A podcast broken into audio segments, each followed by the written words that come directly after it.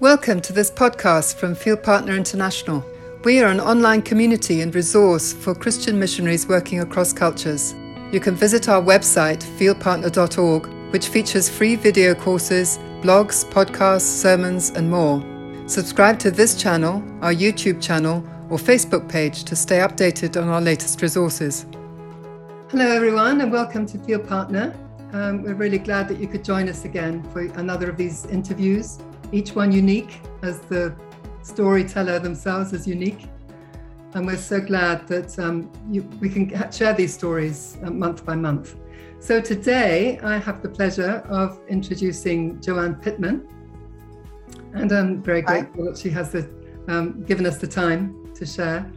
Um, so I'm just going to uh, share briefly what her, her bio says. She works for a, um, a group called uh, ChinaSource, which is a resource ministry dedicated to providing the global Christian community with objective information about the church in China. She's vice president for partnerships and China engagement and the editor of ZG Briefs. Prior to joining China Source, Joann spent 28 years working in China as an English teacher, language student, program director, and cross cultural trainer for organizations and businesses engaged in China.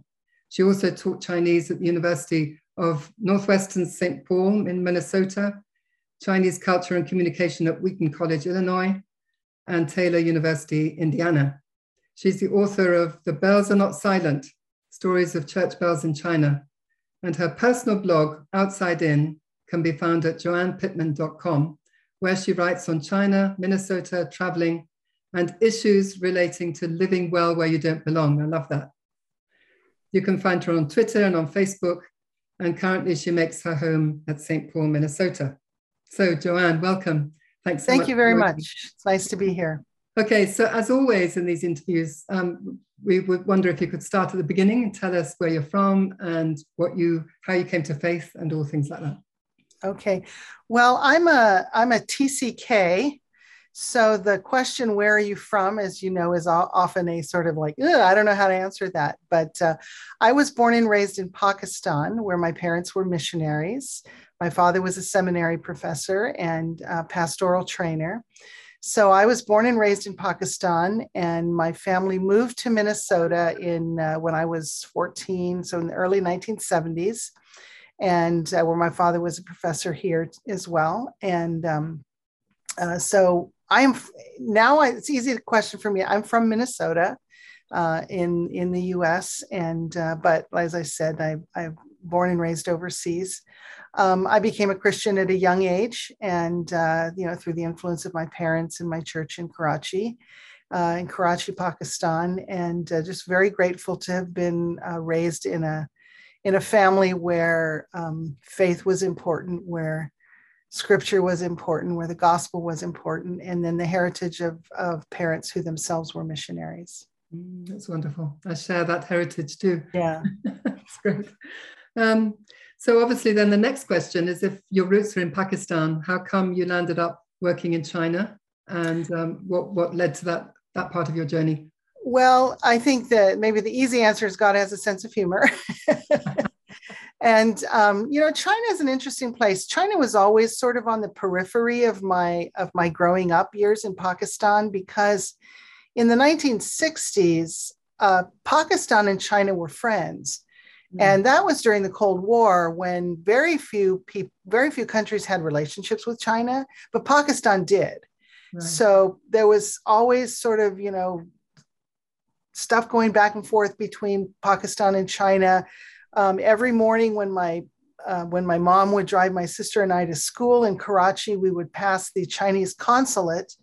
And, um, you know, there was a big picture of Chairman Mao hanging on the side of the building. And so, you know, it was always there. And, you know, we used to talk about maybe going and visiting because you could, you could, you could do that, but it never happened. Um, then I went, moved back to the States, went to college and, um, in 1979, I had the opportunity to go to Hong Kong for a uh, summer missions uh, trip and kind of an internship. And I had never been to East Asia, having grown up. I'd grown up in South Asia, but but I didn't know anything about East Asia. So I went and you know, I, and it was to to work with the church and you know do English classes and stuff for for youth at the church.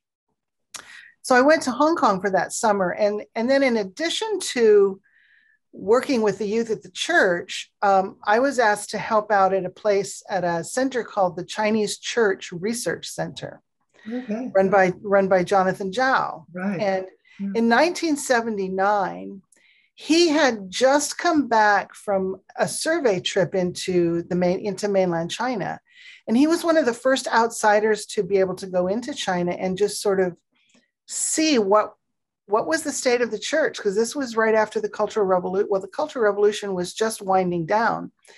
And um, uh, well in 76 it ended but to, to go back in and say you know what what's the state of the church? And um, he had he had dictated all of his notes as he traveled around uh, china and uh, so they needed a native English speaker in the office uh, to come in and transcribe all of his dictations. Wow.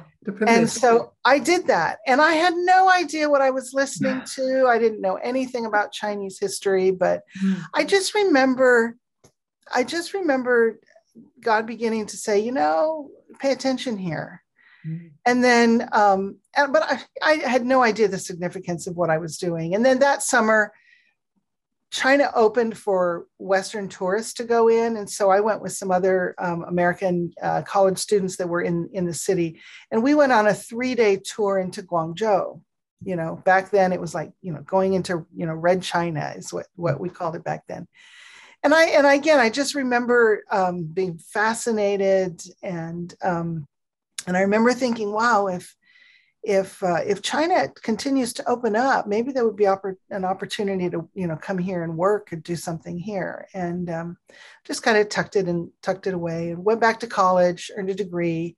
And then in 1983, I heard about an organization that was actually going to send English teachers to China, a Christian organization. So I signed up. And, and I went to China in 84 for what I thought was going to be one year of teaching English and I moved back to the United States in 2012. so, um, you know, God just put China on my heart and uh, enabled me to stay for many years, and it, it was a privilege. So, part of that was teaching. How many years was it actually teaching? Well, actually, I only taught for a couple of years. And so I taught for a couple of years and I came home to the US for a few years and got a master's degree. And then I went back in 1990 with a nice, tidy plan to teach English, to study Chinese for a couple of years, and then just go, you know, teach on a on a university campus somewhere. And uh, and the organization that I was with had a language program at a, at a school in northeast in northeast China, and uh, I ended up becoming the director of that program. So I went from English teaching to a student studying Chinese to directing a language program for Americans who were studying mm-hmm. Chinese. And I did that th- through the 90s. So, the 90s, I lived up in Changchun. And then in 98, I moved to Beijing where I joined the leadership team of my organization. And that's when was, and then in 1995, I started doing all of the cross cultural training mm-hmm. for the teachers that we were bringing in every year, three to 400 and uh, so I was teaching Chinese language, culture, history, cross cultural adjustment, things like that. Wow. So, I mean, that brings up another question then as to um, did you receive that kind of training yourself before you went, or was this all stuff that you learned along the way? That you um, I would say the answer to that question is yes.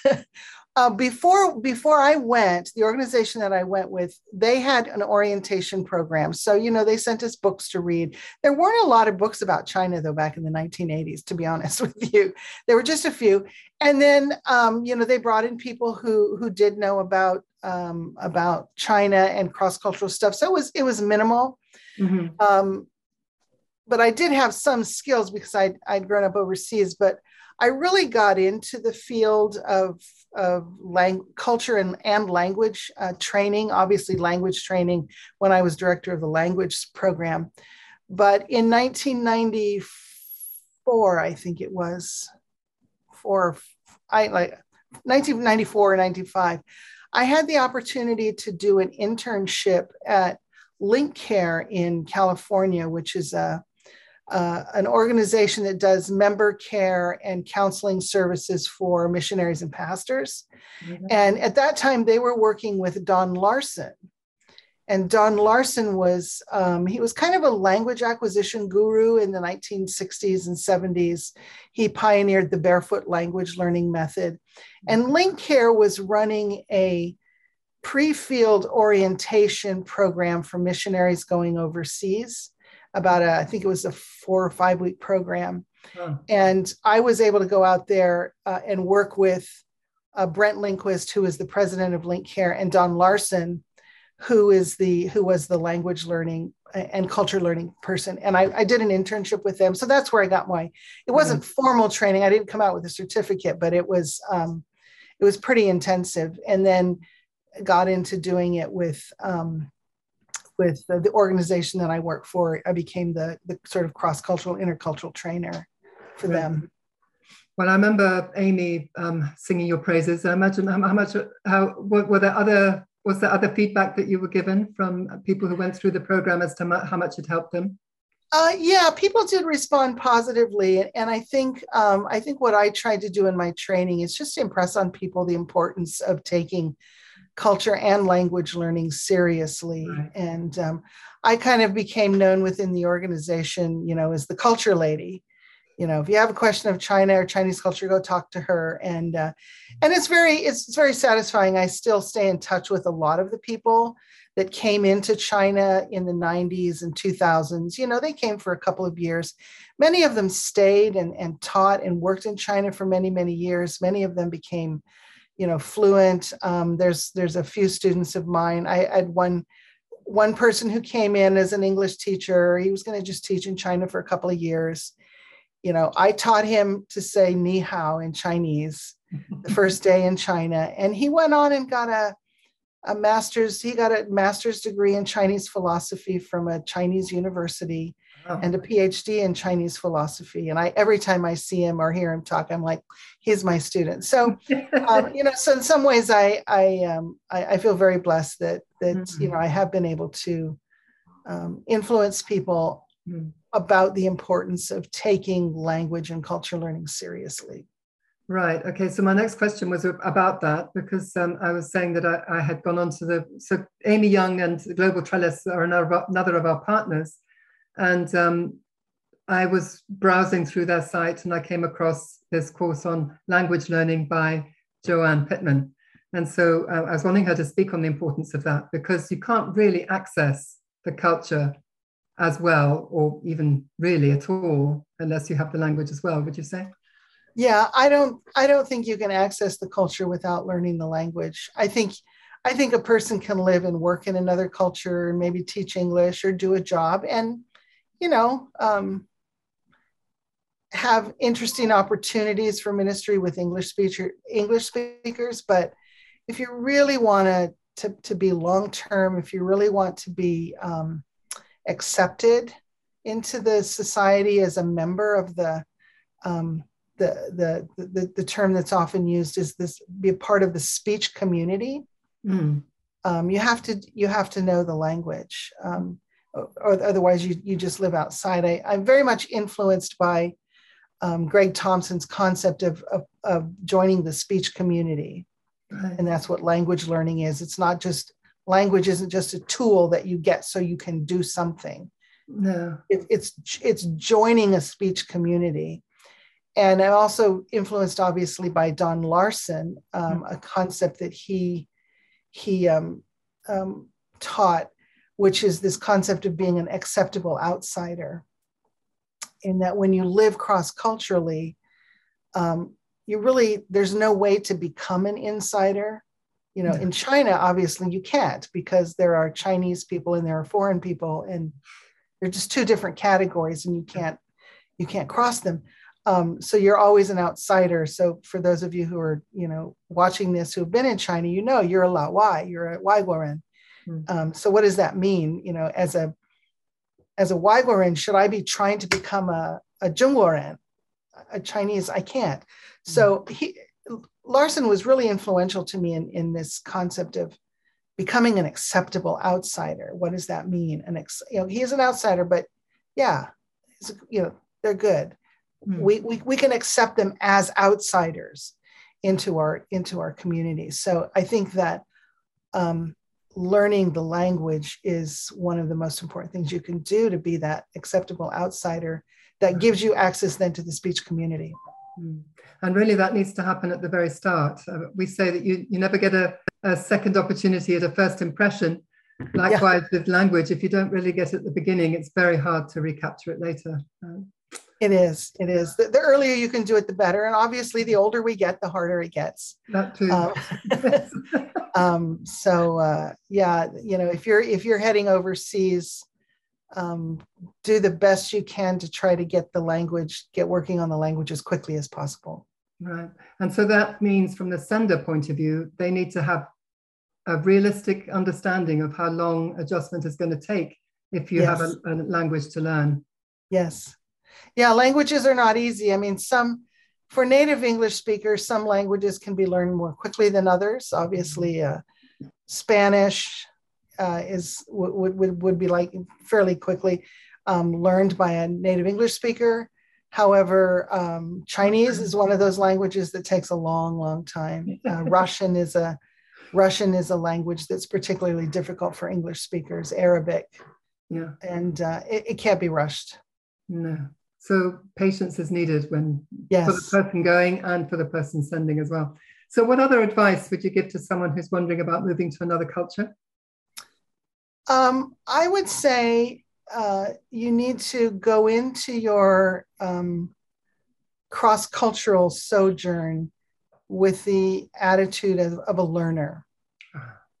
And I think this can sometimes be difficult for people who are um, missionaries or their their faith-based work um, overseas because especially people who are missionaries they're going because they have something to say.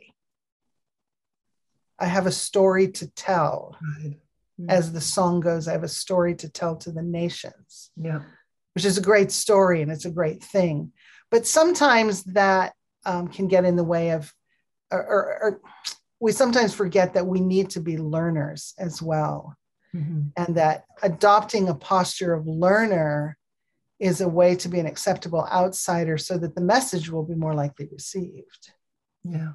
So true. So even if you, you know, you know, maybe you're at a point where you say, you know, I think God might be calling me to China or Indonesia, and you don't know when and you don't know where, you can still be a learner. You can start reading. You can Absolutely. dabble in the language. You can take a history course. You can do things to prepare.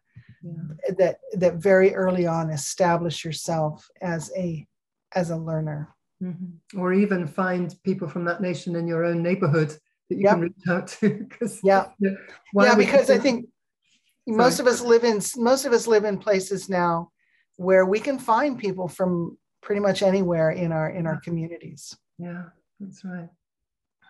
So, John, at some point you must have decided the time had come to leave China. Um, can you say what led to that decision? And uh...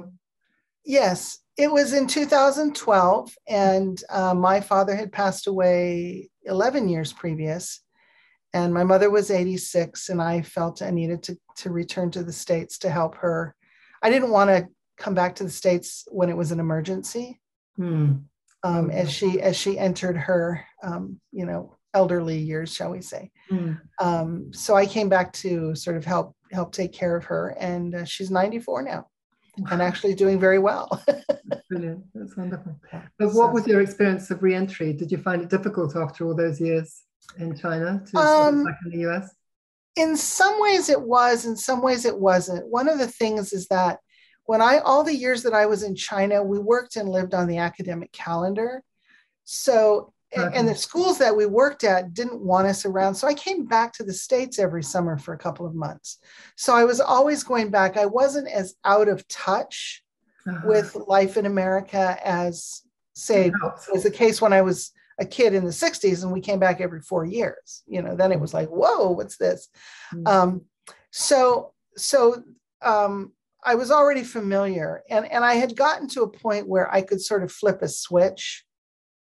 So when, okay, now I'm in the US, I, I, I have to, I know the rules here, the cultural rules. And when I go back to China, I know the cultural rules there because really cross cultural adjustment is about figuring out the cultural rules. Mm. And so I kind of knew them. So I would just, you know, okay, China rules, America rules. Mm. Um, and the other thing that I did that I that I think was helpful and I would recommend is that I had been for so many years training people on how to manage a cultural adjustment from their home culture to um, you know to the to the host culture. Principles activities mindsets attitudes. And i thought well why don't i just turn all those around? And try to approach adjusting to life here using the same principles that I did, or some cases did not, but I certainly was teaching. It's like, because it's all the same thing. Yeah, exactly. So a lot. So I just tried to. I just tried to turn everything that I'd been training upside down and mm. apply it to to life here. Excellent. What yeah. a really good thing. Yeah. I, I, think it helped. We've yet to make our final transition back to this country, so I'm, I'm taking note. yes. so um, I gather you're also an author, author, so tell us about the book "The Bells Are Not Silent." What what um, brought you to write that, and what life? Well, yeah, that's a that, that's an interesting uh, uh, interesting story. I'll try to give you the short version. In 2012, I had the opportunity to travel around Southwest China with um, my pastor's wife from our, my church here in Minneapolis. And um, my church in Minneapolis had sent a woman, a single woman, to China as a missionary in 1925. And mm-hmm. this woman named Esther Nelson had served in China from 25 to 51 when she, along with her um, colleagues, were kicked out and during the time she was in China, she had sent letters back to the church. And so my pastor's wife, who's a bit of a historian and she's an author herself, she said, I want to go back to this area and research the life of this woman and look for her legacy. And so she said, Would you come along as my translator? I'm like, Yeah, that sounds like fun. So we were traveling in Southwest China. And we were at a church in, um, in Yibin in, in Sichuan province. And we were meeting with a pastor of a registered church in that city that we had, we're 99% sure had been started by Baptist missionaries in the 1800s, and that it was a church um, from which Esther Nelson ministered. So we were wanting to talk to the pastor. What did he know about the history of the church? And he wanted to know from us what did we know. And in the course of the conversation, the pastor turned to me and turned to me and said, "You know, we have a bell up in our steeple, but it has Chi- uh, English on it, and we don't, we can't read it. Mm-hmm. Would you help translate it for us?" So he said, "Yeah." So we climbed up into this uh, to the steeple of this church, and there was this giant bell hanging way, way up, much higher than we were. And um, so my Chinese friend who was translating, because I actually don't speak Sichuan dialect, so I wasn't that useful as a translator. Um, he climbed up and started reading the inscription on the bell. And the inscription was Buckeye Bell Foundry, Cincinnati, Ohio, presented to the First Baptist Church of Coffeyville, Kansas by W.S. Upham, 1863. Praise ye the Lord. Hmm. And we were flabbergasted, as you can imagine. And, you know, like, how did this bell from Ohio go to Kansas, end up in Southwest China? You know, it's, you know, it's, it's almost 100, 150 years old. You know, what, so we were just, we were stunned. And, and, you know, cause I, I studied Chinese history and I'm thinking about the Great Leap Forward in China when they, they basically told everybody melt all your metal. Oh, yeah and we'll make bombs and you know retake Taiwan.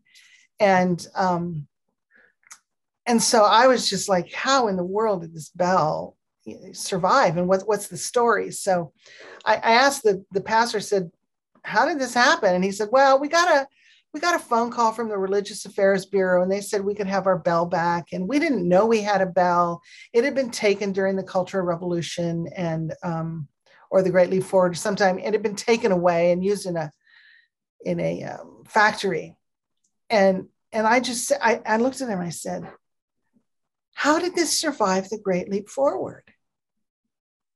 And he said, "Oh, he said they tried to burn it, but it was too strong." Wow.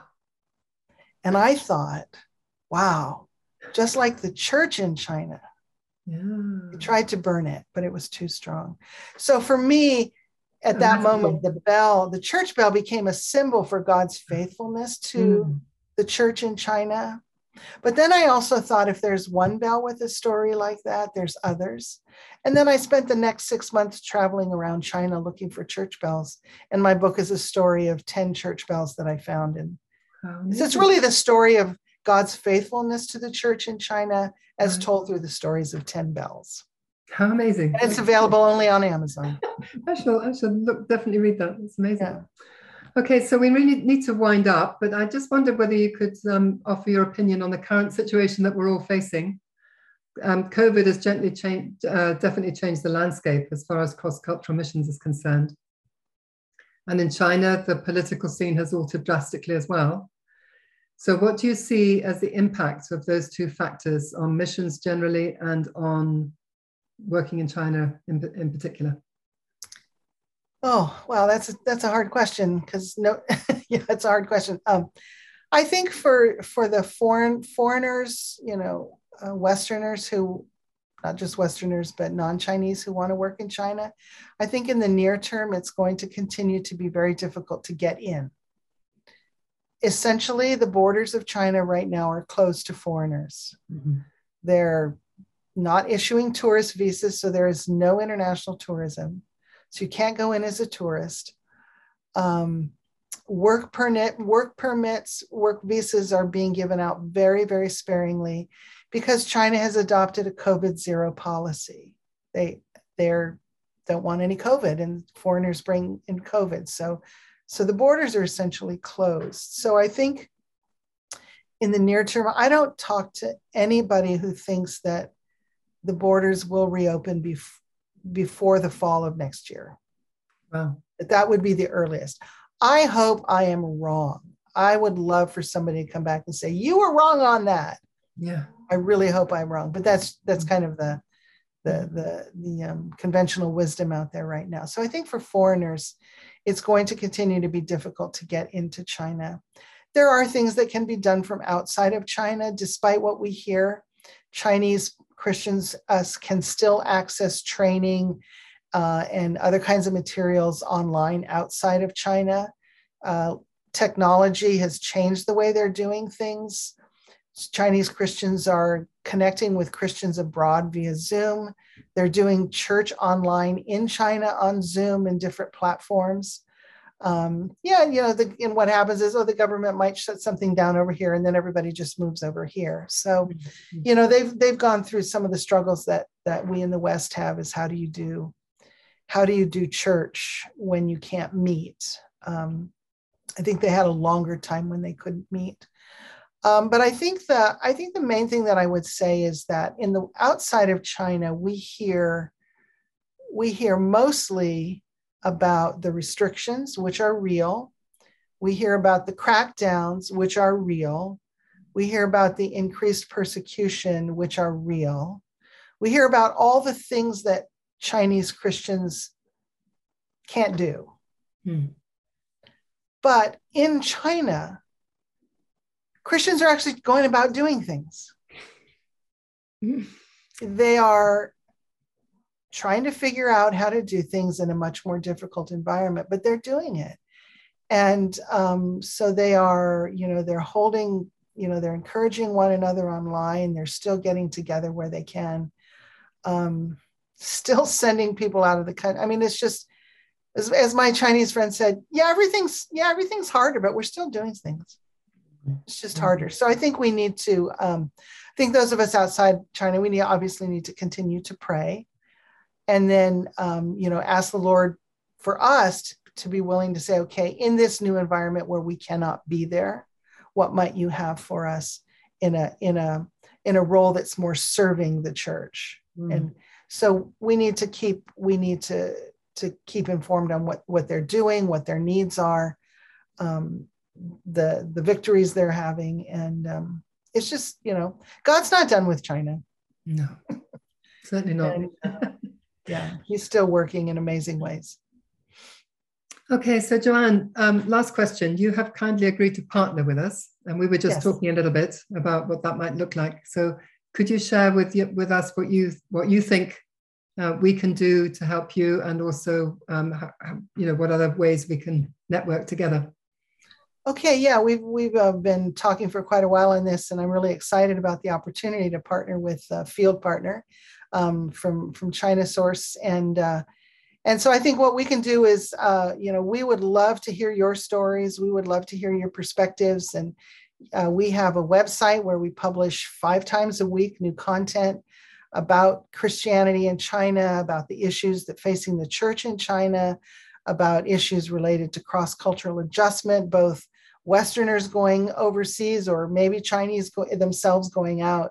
Uh, we would love to hear your perspective. So obviously, we we invite you to uh, we invite you to contribute uh, for us, and then we can uh, we can help uh, we can help we can help be a platform for you to share with uh, with the broader uh, ministry community uh, the resources that you have that's really what we like to do is to say hey these people over here they're doing great stuff. Pay attention to them. We we get really excited about um, doing that kind of thing in ChinaSource. Um, i would be happy to highlight especially some of your uh, content and resources in our weekly china newsletter called ZGBriefs um, and uh, where we curate uh, news stories from China out uh, in the course of a week, as well as resources. So uh, we'll be happy to do that. Um, obviously, if you have, if you're looking for connections, uh, we love to network at ChinaSource. We love to hear about somebody somebody doing one thing and they're doing the same thing. Do you know each other?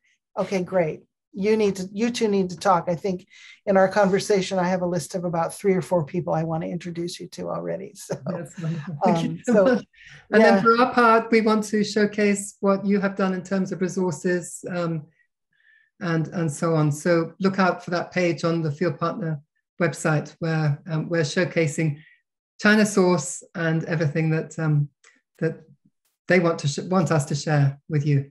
Okay. It's going to be great so, well, thanks, Joann, so much. There's a lot of food for thought there. And I know many people will be blessed by hearing what you've had to say. Thank you. Thank you. Thank you for the opportunity.